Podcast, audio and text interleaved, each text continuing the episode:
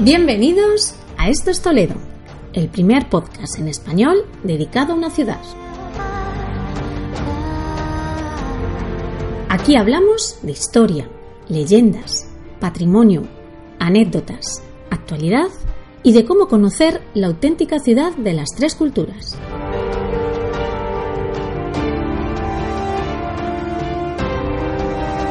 Ponte cómodo. Comienza tu viaje.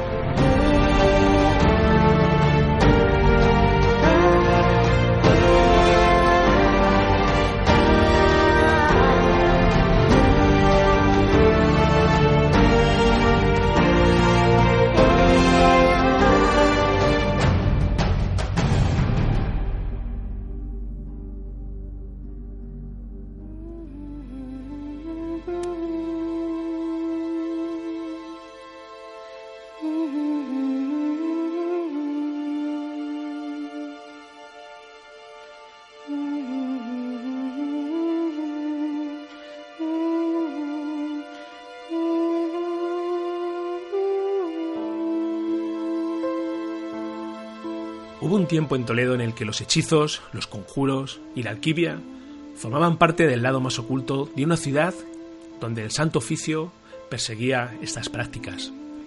Bien fuera para conseguir que ciertas damas o caballeros rindieran su amor ante sus pretendientes, o bien fuera para echar un mal de ojo a ciertas personas, lo que es cierto es que estas prácticas eran algo habituales en esta época. Hoy, en Esto es Toledo, vamos a hablar de la historia del Toledo mágico, de necromantes, de brujas y de hechiceras. Y para ello estamos también hoy con nuestro amigo Alberto López. Muy buenas, Alberto. ¿Qué tal estamos? Hola, buenas, ¿qué tal después de estos días? Después de un par de semanas. De... Un par de semanas, sí. Ya espero que la gente haya ido pues viendo lo que son los, vamos, escuchando los podcasts y que ya estén todos al día y, y, se incorporen con este que va a ser muy curioso. El tema de, de las brujas y hechiceras que, que siempre llaman mucho la, la atención. Sí, porque además eh, hay que entender también todo todas eh, estas tradiciones, por decirlo de alguna manera, toda esta historia, todas estas leyendas de lo, de lo, que vamos a hablar hoy, también como parte del patrimonio histórico de la ciudad. Esto también forma parte de lo que realmente fue Toledo en su día. Pues eso es, eh, efectivamente, desde los siglos medievales vamos a, a, ubicar todo lo que es el tema de la famosa tres culturas, Toledo se convierte en un foco de, de, traducción, Alfonso X el sabio en lo que es hoy, porque esto sí que tendemos a equivocarnos, lo que es hoy el Museo Santa Cruz, es donde él realmente crea esa famosa escuela de traductores hablando en términos actual, porque si la gente pasea por Toledo verá que hay una escuela de traductores en la plaza de, Santa Isabel, pero ese edificio no es donde realmente se gesta el tema de, de, las traducciones. De hecho, en aquella época, un lugar donde se traducía no se conocía como escuela de traductores, porque donde realmente se traducía eran los famosos escriptoria, ¿vale? De hecho, el término escuela en esa época venía a, significar universidad, donde hoy aprenderíamos las artes del trivium y del quadrivium, básicamente, en aquella época, pues no se entendía como tal ese término. Os digo esto porque con la fama de, de Toledo como lugar de traducción, donde se mezclaban estas, estas culturas, llegaron muchos tratados, muchos libros, pues ávidos de ser traducidos aquí, pero obviamente, Fran, muchos de esos libros guardaban relación con la magia, con la alquimia, la nigromancia, todas estas artes eh, prohibidas en aquella época y que no tuvieron más remedio que ponerse en práctica y sobre todo traducirse en lo que se conocían como los nefandos gimnasios, que eran esas cuevas subterráneas bajo las calles de Toledo, en un lugar donde nadie te podía ver prácticamente. Claro, Alberto, esto al final realmente, bueno, lo que hace referencias a lo que muchos pensadores afirman, y es que eh, esta famosa escuela de nigromancia, de la que tanto se hablaba, de las artes ocultas de Toledo, realmente tenía mucho que ver con esta escuela de traductores que se encargaban de eh, traducir todos estos textos y todos estos documentos al latín de la época para que se entendiera. Y ahí quizás ha existido un poco eh, una no, no sé si una confusión, decirlo de alguna manera, una referencia velada a esta escuela de traductores como la verdadera escuela de, de nigromancia, ¿verdad? Efectivamente. De hecho, eh, se convierte Toledo desde esos siglos, de hecho se la empezó a conocer a todas estas artes eh, como el ars toledana o la ciencia toledana, esos conocimientos mágicos, que solo en Toledo iban a encontrar. Hay un dicho que no les sé muy bien entero, pero viene a decir como que a Venecia se iba a estudiar la medicina y a Toledo los diablos. Fijaos la fama que teníamos. Y eso hizo que mucha gente, mucha gente importante que, quería conocer estos conocimientos, pues solo pudieran encontrarlos aquí a Toledo y viniesen ávidos de intentar aprender estos conocimientos mágicos que solo iban a encontrar aquí en la ciudad de, de Toledo a partir de todos esos documentos que se estaban gestando.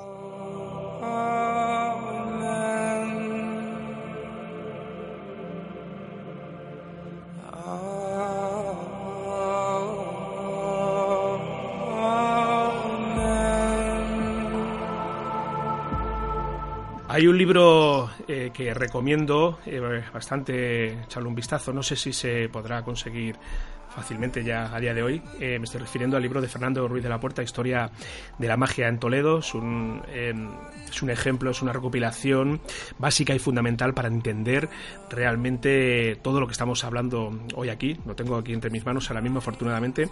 Lo he echado un, vistazo más de una, dos, tres y cuatro ocasiones. Es un ensayo que Fernando consigue recopilar de una forma muy certera, pues eh, lo que es la historia del Toledo mágico y heterodoxo y sobre todo haciendo referencia a lugares eh, míticos, decirlo de alguna manera, donde se practicaban, se realizaban estas prácticas nigromantes. Exactamente, Alberto, eh, vamos a explicar a nuestros oyentes eh, qué era un nigromante, porque hay que diferenciarlo, ¿verdad?, entre un, nigromante, una bruja, una hechicera, ¿vale? Siempre estamos con, con todos estos términos y, y creo que conviene aclararlo y que el oyente de este podcast sepa más o menos por dónde van los tiros.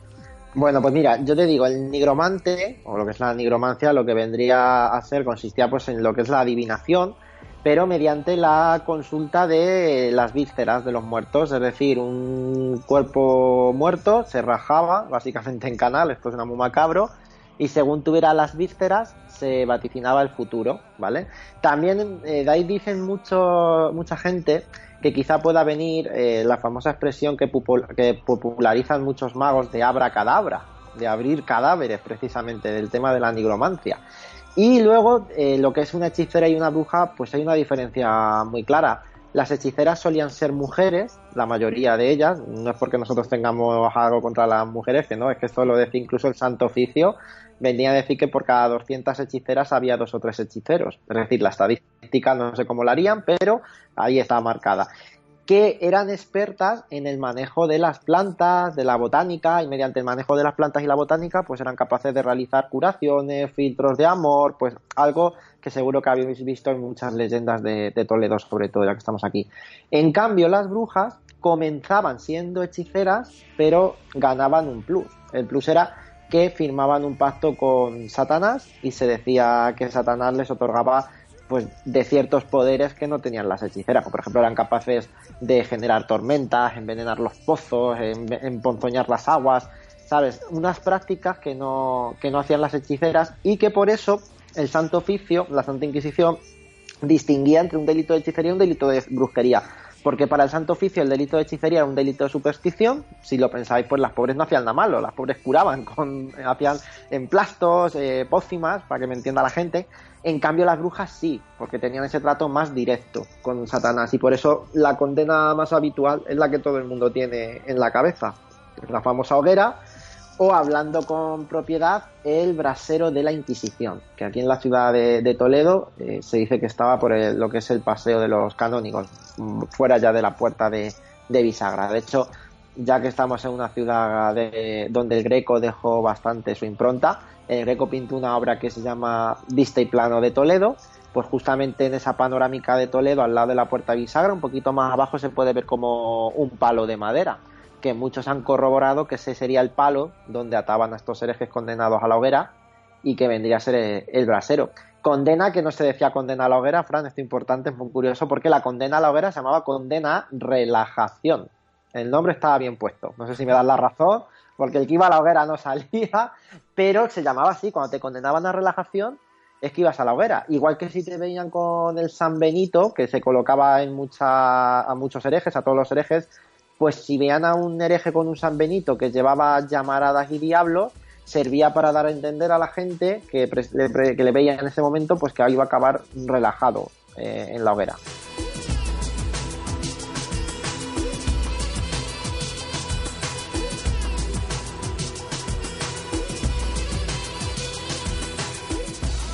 En vuestra ruta de rutas de Toledo, de Toledo Mágico, pues hacéis referencia a. Es en ruta, es, en Toledo Mágico, creo recordar, Alberto, ¿no? En, la... en Toledo Mágico, eso es. Sí, ahí hacéis referencia y sobre todo visitáis, pasáis por estos lugares donde, eh, en teoría, pues sucedían todos estos hechos, donde eh, las brujas y las hechiceras eh, realizaban todos estos actos. Y era la plaza de Zocodover, y esto te lo pregunto con una duda que me surge, porque no recuerdo ahora mismo, ¿es la plaza de Zocodover donde principalmente se realizan todos estos actos de eh, relajación? Los autos de fe, sí. Mira, te comento, los autos de fe del Santo Oficio, bueno, aparte de que recorrían con todos los reos iban colocados de menor a mayor delito, incluso se decía que las procesiones de reos, esta, estos autos de fe, se cerraban con unos muñecos de madera, las esfinges que vendrían a representar a aquellos reos o bien que habían muerto o habían logrado escapar de las cárceles, aún así se les iba a juzgar, aunque fuera su muñeco. Eh, recorrían primero lo que es hoy el recorrido del corpus, fijaos qué curioso, las calles que, que entoldamos pues venían más o menos a recorrer esa zona y si el auto de fe era pequeño, solían terminar en la catedral, entre el coro y el altar mayor se les leían las sentencias. Si el auto de fe era grande, pues terminaban en la plaza de, de Zocodover. Sí que es muy curioso que a veces se traían arreos de otras partes, de otras provincias para engrandecer el auto. Uno de los autos de fe más grandes e importantes que hubo aquí en la ciudad de, Toledo eh, contó con la presencia de Felipe II y fue un auto bastante grande donde se ajusticiaron a muchos reos que estaban ahí eh, presos por el Santo Oficio. Por aquel entonces, supongo que eh, lo que hoy en día entendemos como algo habitual, eh, por aquel entonces, en esta época, que estamos hablando de los siglos, bueno, lo que es todas estas prácticas se datan aproximadamente entre siglo XIII, ¿verdad? Siglo XIV, siglo XV. Sí, incluso el XVI. Básicamente el, eh, el núcleo así más importante mm, estuvo más o menos entre el siglo XV y siglo XVI en la ciudad de Toledo sobre en cuanto hablando del núcleo hechiceril porque siempre hay que recordar que aunque brujas hubo el, lo que es el tema de las brujas las megas hay más tradición en el norte, en lo que es Asturias, Galicia, las famosas megas. Aquí en Castilla quizá hemos tenido más procesos, entre comillas, de hechicería, ¿vale? Que eran más típicas de esta, zonas. Igual que era muy fácil distinguir también que el, ámbito de, la brujería era un ámbito más urbano y el de la hechicería más rural. Pensad que muchas veces, si leéis a otros autores, eh, podréis encontrar que se decía que pues la mujer que a lo mejor enviudaba, se quedaba sola, pues mediante este tipo de, de trabajos lo que pretendían era salir adelante, ¿sabes? Haciendo emplastos, ayudando a la gente con pequeños problemas. Que a día de hoy esto no quiere decir que haya acabado, porque estas prácticas que a día de hoy eh, quizás no suenen extrañas, todavía a día de hoy en muchos pueblos y ciudades pues se sigue mirando el mal de ojo, o por ejemplo se tienen remedios como cuando nos levantamos a lo mejor con el ojo legañoso o malo, pues eh, yo recuerdo en el pueblo de que eh, las abuelas te daban manzanilla hervida, ¿sabes? Todo esto no deja de ser herencia de este pasado hechiceril, porque lo que hacían precisamente las hechiceras era intentar ayudar en los pequeños problemas que tenían en este caso los, eh, los, vecinos de Toledo. Y es verdad, y en el haber de las hechiceras de Toledo, por lo menos que sepamos, sí que era, es importante reseñar que ellas no cobraban monedas por estos servicios, no solían cobrar monedas, ya solían cobrar en especias.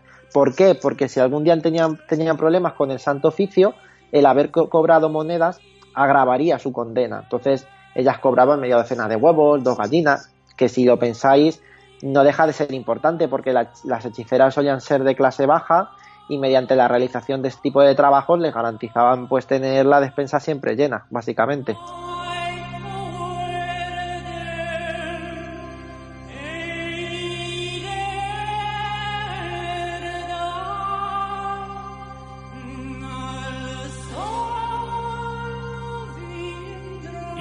Luego también hay que entender que todo eh, esta manera de, realizar todos estos, eh, estos actos tenía un fundamento de conocimiento. O sea, detrás no había algo baladí y algo que se hacía por hacer, sino que se tenía conocimiento y se sabía cuál era la, causa final de, de hacer todos estos rituales. Muchos de ellos guardaban relación, sobre todo muchos de los que hemos encontrado el tema de atraer el amor, de conseguir los eh, pretendientes que eran, pues vamos, que eran imposibles y ahí entraban en, en, juego pues todo el tema de lo que eran los filtros de amor que servían para conseguir los amores imposibles, la suerte de las habas, había hechiceras que con las habas pues te vaticinaban si tenías pretendientes secretos, ¿sabes? Era en cierta manera también pues eh, el intentar ayudar a la, a la gente pues sobre todo a encontrar amores. ¿Y cómo terminaba una bruja realmente al final en la pira, en este lugar de relajación que hemos hablado?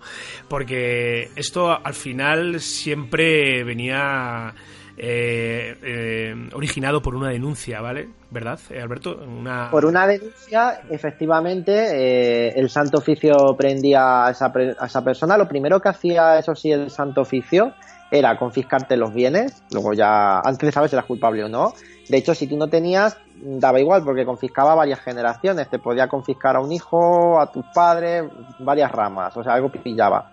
Eh, luego, también, lo primero que también hacía el Santo Oficio era hacer que tú escribieras en un papel los nombres de gente que tú considerabas que eran enemigos tuyos, porque podían dilucidar que en realidad el que te había denunciado, si aparecía en el listado de nombres que tú ponías, la Inquisición consideraba que quizá podía ser una falsa denuncia porque le caías mal, ¿vale? Entonces no pensemos que ante una acusación siempre eras culpable. La, Inquisición sí que tenía que hacer lo que se conocían como averiguaciones, ¿vale? El intentar aclarar un poco el, asunto.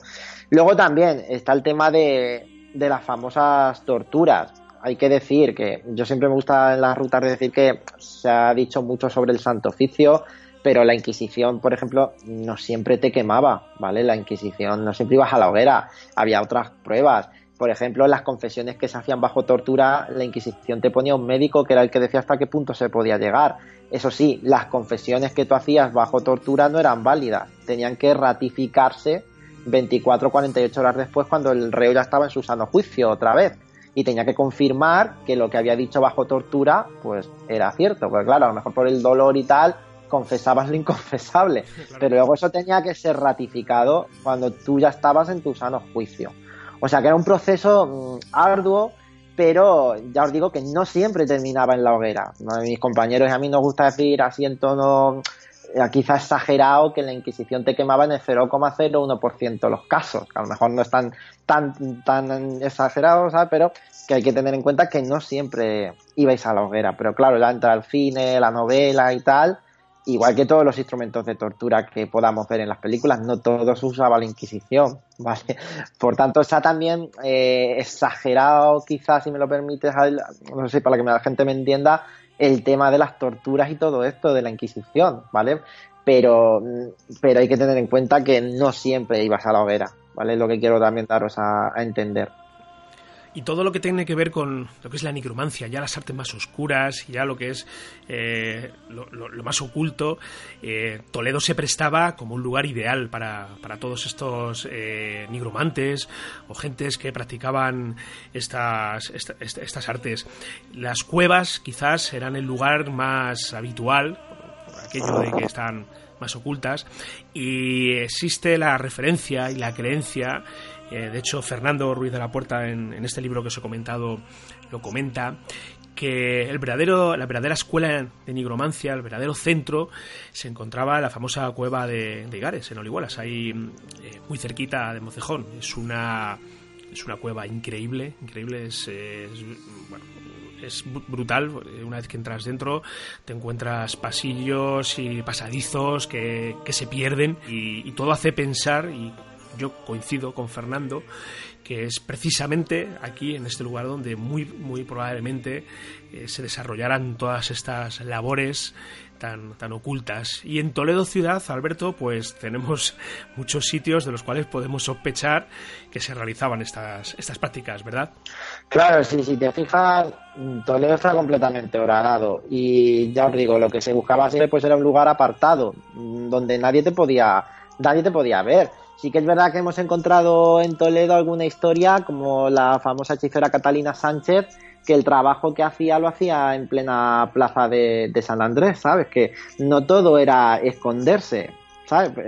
Lo que se buscaba era eso, intentar que los ojos del Santo Oficio cayeran sobre ti y te pudieses buscar un, problema. Por tanto, qué mejor zona que las cuevas o lo que ya os decía que se conocían como los nefandos gimnasios, que vendrían a ser estos subterráneos donde se practicaba la magia.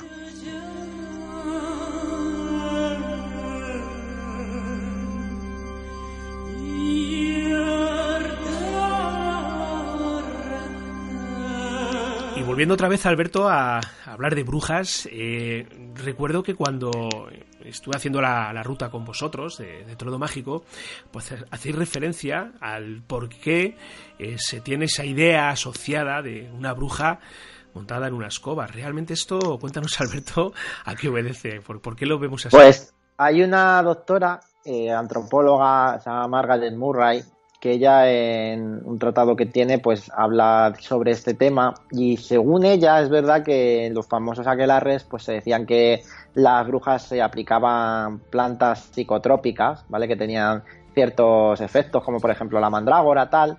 Entonces ella afirma que el uso del palo de la escoba era pues precisamente para llegar a ciertas zonas donde tú con la mano no llegarías normalmente se aplicaban en ciertas zonas donde enseguida iba a tener efecto la... Es que quiero ser fino por si no escucha gente pequeña, pero eh, con el palo de las escobas ayudaban a llegar pues a la espalda y demás. ¿Qué ocurre? Que cuando ella cuenta que cuando esto hacía reacción, claro, la bruja, imaginaos el estado en el que entraba, empezaba a picar todo el cuerpo, se intentaba rascar con el, con el palo, la, se rascaba con el palo de la escoba, tal, y al final tú imagínate que estabas en el río por la noche, un pastor, y veía que detrás de unos matorrales había una mujer saltando allí con una escoba que parecía que iba volando por encima de los matorrales. Y quizás sea el origen o lo que esta antropóloga sostiene el porqué de la imagen de la bruja con la, con la escoba, porque era lo más rudimentario y lo más mano que tenían también para aplicarse estos ungüentos.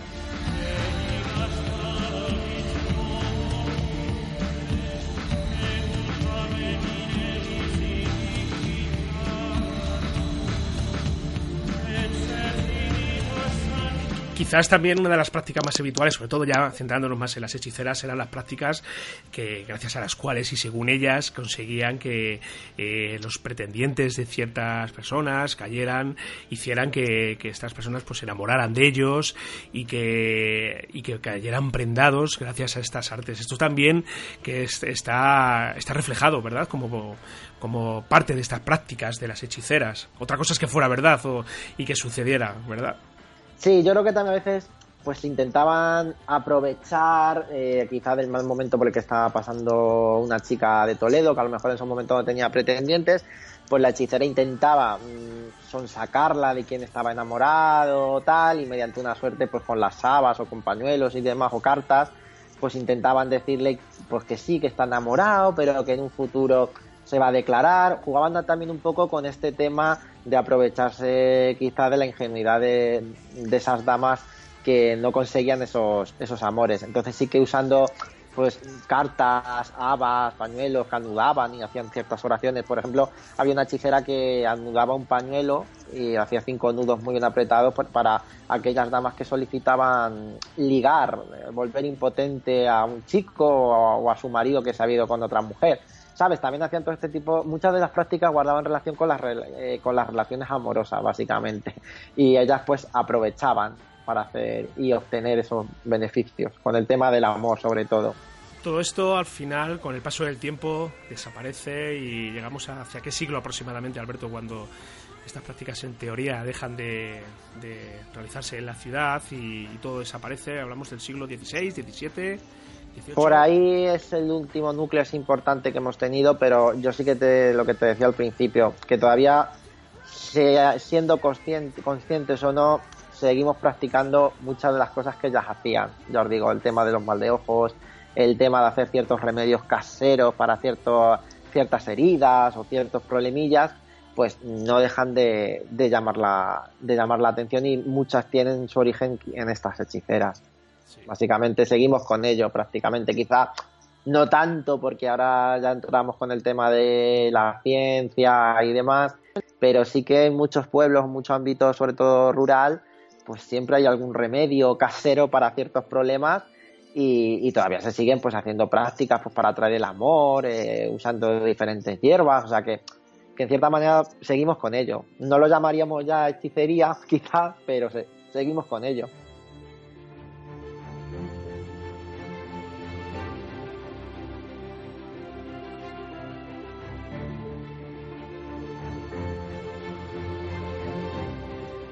Pues esto al final, Alberto, es eh, otro elemento más que forma parte de lo que es la identidad de la ciudad, ¿verdad? Aparte, además de la cultura, del patrimonio cultural, histórico, monumental, eh, todas estas historias de hechiceras, de nigromantes, de la Inquisición, pues forman parte de, lo que es la naturaleza de Toledo como ciudad, ¿verdad? Efectivamente, y yo recomiendo a la gente pues que pase por sus calles o bien de nuestra mano de Rutas de Toledo, que la verdad que nosotros pasamos por esos barrios, ubicamos algunas de las hechiceras así que fueron más populares y es donde realmente van a conocer esa esencia porque también paseando por estas callejuelas silenciosas con estas historias de brujas hechiceras donde realmente ocurrieron, pues no deja de ser curioso y a la gente pues le suele gustar. Más que nada también por las zonas que, paseamos. Y si encima lo ambientas con estos temas, pues es muy atractivo y es otra parte que hay que conocer de, Toledo prácticamente. Y si ya os lleváis unos auriculares y escucháis a Dick Dance de fondo con música tenebrosa, ya, bueno, y si, además, como, como bien indicas tú, Alberto, en otras ocasiones te encuentras una calle eh, con niebla, pues ya... Uy, sí, ahora en invierno, desde luego. Invierno, y si tenemos la suerte de que empieza a subir la niebla del río, pues ya el, eh, está completo ya todo. Además también, bueno, como os decía, os aconsejo que echéis un vistacillo al libro este de Fernando Ruiz de la Puerta, Historia de la Magia en Toledo, de ediciones Covarrubias. Eh, no sé si será fácil encontrarlo ya a día de hoy, eh, echaros un vistacillo por las librerías de la ciudad, a ver si hay suerte, porque es un libro muy, muy recomendable, un ensayo bastante recomendable y completo de lo que supone todo esto de lo que estamos hablando hoy. Muy bien, Alberto, pues si te parece, vamos a ir a este rincón de la ciudad. Vamos a dejar ya el tema y vamos a descubrir este rincón de la ciudad.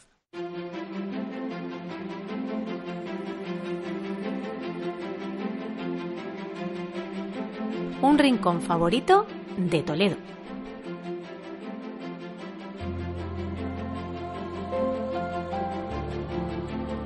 Bueno, y hoy os traigo como lugar para, para visitar recomendable las riberas del Tajo y la senda ecológica de la ciudad.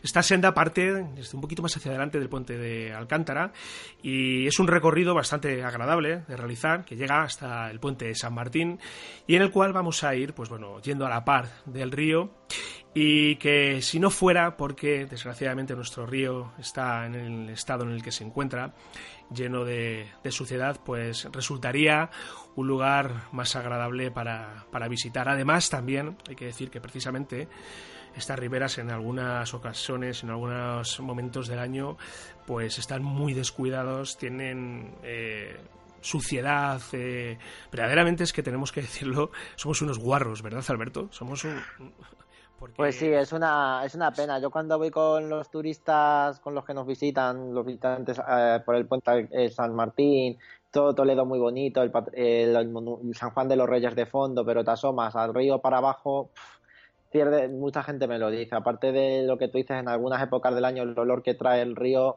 yo creo que deberíamos cuidarle porque forma parte, está dentro del patrimonio de la ciudad y yo creo que hay que conseguir volver, yo no lo he vivido, pero volver a bañarnos en el río. Yo creo que tendríamos que volver a eso, porque un río limpio mm, daría más imagen también a la ciudad de Toledo. Es lo que rompe, yo creo, la imagen ahora de Toledo. Lo que me asombra de verdad es que eh, una ciudad patrimonio de la humanidad tenga el río que tiene. O sea, es algo que no logro entender, nunca lo entenderé, de verdad. Es, tenemos una grandísima riqueza cultural, tenemos muchísima historia, la ciudad, eh, y luego tenemos un río que es un basurero, un auténtico basurero. Y estoy prácticamente convencido que si el río está así es porque de una manera u otra a alguien con mucho poder le interesa que el río esté así. Punto. No hay que darle más vueltas. No estoy señalando a nadie, pero estoy convencido de que hay alguien, presas, llamémosle poderes fácticos, llamémosle X, que le interesa, por un motivo u otro, que el río esté lleno de mierda como está, por encima de todo, de nuestro, de la gente que vive aquí, de los turistas que llegan a la ciudad y que ven cómo está el río, que ven esos espumarajos. Es, es una verdadera pena porque precisamente la localización esta que, os he aconsejado hoy para, para conocer, pues es deliciosa, o sea, siempre y cuando el río estuviera limpio y sobre todo, y ya también tenemos que mirarnos a nosotros mismos, hiciera, la cuidáramos adecuadamente y lo estuviera limpio porque, jolines, yo es que, mm, no sé tú Alberto, pero mm, yo cuando tengo un bote de Coca-Cola a la mano o me he tomado una cerveza, eh, me lo guardo en el bolsillo. Es que creo que no cuesta nada, de verdad, no cuesta nada. Nada, nada y... Guardártelo en una mochila y no tirarlo. Y hay muchas papeleras, o sea que, tampoco supone nada. A ver, eh, yo supongo que eh, los poderes municipales, al final, pues... pues el ayuntamiento pues tiene que realizar su labor de limpieza, pero es que al final esto realmente reside en nosotros en la educación de cada uno de nosotros. Y si no somos educados, pocos organismos municipales van a poder luchar contra ello. Estoy convencido. Y no es ni por, eh, ni por ensalzar a unos ni ensalzar a otros. Ya podemos tener el mejor equipo de limpieza, los mejores operarios, los mejores, eh, eh, las mejores personas que gobiernan la ciudad, que si al final somos unos guarros, esto va a seguir siempre igual. Y es una verdad. Pero yo insisto, es que el río forma parte de la historia de Toledo. Entonces, ha servido de muralla natural. Es que está dentro de la ciudad. Por tanto, yo creo que también hay que protegerle, igual que protegemos eh, lo que es el patrimonio de la ciudad. El río forma parte de la ciudad. Entonces, hay que protegerlo.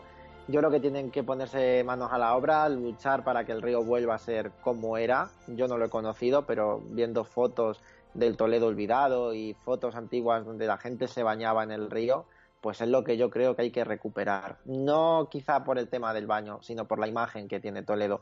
Pero claro, es muy bonita la foto que hacemos desde el valle, pero claro, Toledo de fondo, que es precioso, lo estropea el río verde que pasa por debajo, es que choca. Es que es un conjunto. No, yo creo que no se entiende Toledo sin el río. Entonces, por lo, eh, hay que hacer todos un esfuerzo, bien los políticos, también los ciudadanos, y mantener el río y cuidar el río. Así es. Muy bien, Alberto. Pues vamos, si te parece, a conocer al personaje histórico de la ciudad.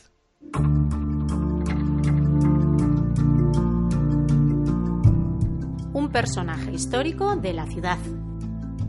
Pues mirad, hoy os propongo conocer a, a Zarquiel, porque fue un personaje que seguro que todo el mundo le, le, suena, pero básicamente lo que llamó la atención fue que este, este personaje fue capaz de hacer lo que, lo que se conocía como una clepsidra. ¿Qué es una clepsidra? Pues vendría a ser un reloj de, luna. Es decir, se podría saber la hora del día a través de la posición del sol, pero claro, por la noche no había tanto control. Entonces lo que él hizo fue, eh, aprovechando precisamente el agua del río Tajo, para que veas que esto forma parte de, de la historia del río, pues fue crear como una especie de mecanismo, unas cubetas que se llenaban o vaciaban en función de la crecida o mengua de, la luna. Entonces, eh, podían comprobar efectivamente con el paso de los días cómo esas cubetas se iban llenando y se podía saber incluso en qué momento del mes, del mes estaban.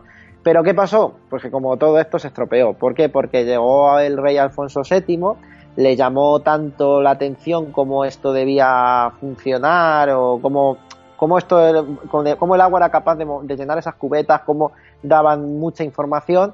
Quiso desmontar cómo, quiso desmontarlo, a ver cómo funcionaba todo ese mecanismo. Desmontó una de las clepsidras en torno al año 1134 y ¿qué pasó? Que luego no supo volver a montarla. Así que mm, desapareció. ¿Dónde estuvo ubicado? Pues este es el enigma. No nos ponemos muy de acuerdo por dónde, dónde estaba pero sí que lo encontraba. Hay, hay gente que sostiene que por la zona un poquito más abajo de la casa del diamantista, otros que dicen que más pegado al puente Alcántara. El caso es que no nos hemos puesto quizá todavía de acuerdo dónde pudo estar este, esta famosa clepsidra del siglo XI. Interesante personaje, Azarquiel. Interesante. Hay un libro que también recomiendo, se llama Azarquiel, para ahondar más en, en lo que es esta obra y yo os digo que es muy curioso lo que él hizo. Muy bien, Alberto. Pues eh, ya para terminar, vamos a, recomendar, vamos a con la agenda esta semana y yo voy a recomendar, sin duda alguna, que visites Toledo. Visites Toledo en Navidad. Eh, la agenda es eso, eh, pasear por las calles iluminadas, desde la Plaza de Codover ya tenemos la iluminación en marcha y es un verdadero espectáculo también. La ciudad, los puentes ya están iluminados y, aunque hay eventos en la ciudad, yo eh, os voy a aconsejar esto. Que paséis por la ciudad estos días, que salgáis por la tarde, por la noche cuando todo se ilumina, que disfrutéis de ese puesto de castañitas que ya tenéis ahí en, en la plaza de, de Zocodover, que ahora apetece mucho con el frío y que, que disfrutéis de la ciudad, ¿verdad Alberto? Porque Toledo en Navidad también es espectacular. Los puentes eh, son mi zona favorita, lo de la iluminación que hacen, muy bonito todos los puentes iluminados, Tocodover, Puerta Bisagra, así que mm, es que pasear por Toledo en Navidad es como estar en otra ciudad de estas del norte, mágica, donde se ponen también los mercadillos y no tenemos nada que envidiar. Así que aunque haga frío, que esta semana va a hacer frío, pero bueno, eso también es el encanto de la Navidad, el frío y si pudiese ser que nevase o lloviese para recuperar la sequía que tenemos, pues también sería ya todo el completo. Es lo que pido. Si nieva ya, eh, se arma aquí ya la, la marimorena porque... Los fotógrafos, cámara en mano. Muy bien, Alberto, pues nada, nos despedimos hasta dentro de 15 días en el que en un nuevo episodio en el que trataremos nuevos temas eh, interesantes, siempre con la vista puesta en nuestra ciudad, en nuestra querida ciudad Toledo. Alberto, te veo por aquí dentro de 15 días, ¿de acuerdo? Nos vemos dentro de 15 días con nuevos temas. Muchas Un saludo gracias. para todos, chicos. Saludos a todos. Chao.